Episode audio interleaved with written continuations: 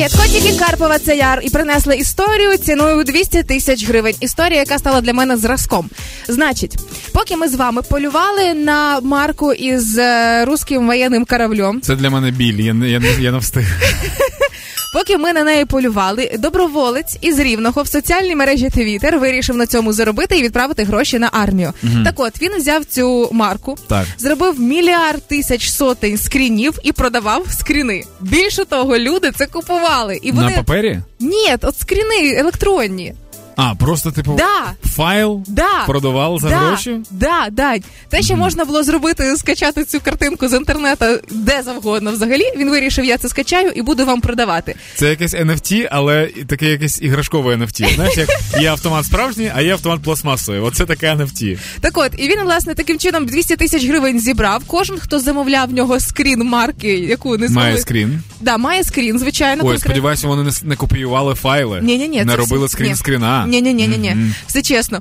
А, І таким чином вони почали тягнути цей прикол до кінця і скидати йому гроші. В результаті більше 200 тисяч гривень були відправлені на армію. Як на мене, це, це геніально. Круто. Це геніально. Зараз взагалі знаєш, є дуже багато фану, коли люди продають щось таке. Ну от є нормальні часи, так не да. віс... не, не воєнні часи. Да. І коли людина щось продає, його швидше за все будуть тролити. Там, типу, що ну якби він в звичайний час типу, ну, зробив звичайно. скрін. Ну це це можна і по шапки отримати. Знаєш за це. А зараз, типу, люди продають таку штуку. Продають там, е, дивіться, як я малюю дві години. Е, там донати там 500 гривень. Дівчинка малює там щось. Так більше ну, круто того, малює. більше того, Дань, уже є список бажаючих, які записалися в чергу на наступні скріншоти, які будуть е, надходити в продаж від цього ж чоловіка. Тобто, зовсім скоро пошта обіцяла випускати нові марки, е, там з патроном, по-моєму, так. з е, малюнками дитячими, ще чимось.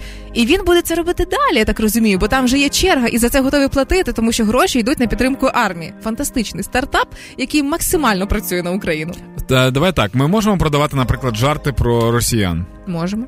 І вони будуть донатити нам за це. О, слухай, давай зробимо таку штуку. Ми робимо, типу, люди можуть обрати тему. Типу, так. на яку тему жарт, будь-яка тема. Ага. І ми е, цей жарт робимо про росіян, де росіяни або ну щось погане з ними стається. Ага. От і те, і це продаємо по скільки? По по 50 гривень. Можемо. І потім Круто. показувати скріни, куди пішли гроші. Нас мені знаєш, що подобається, що у ті часи, коли можна ну робити бізнес ні на чому, бізнес робити не можна. Тобто це все благодійність. Кефіранку. За нашу свободу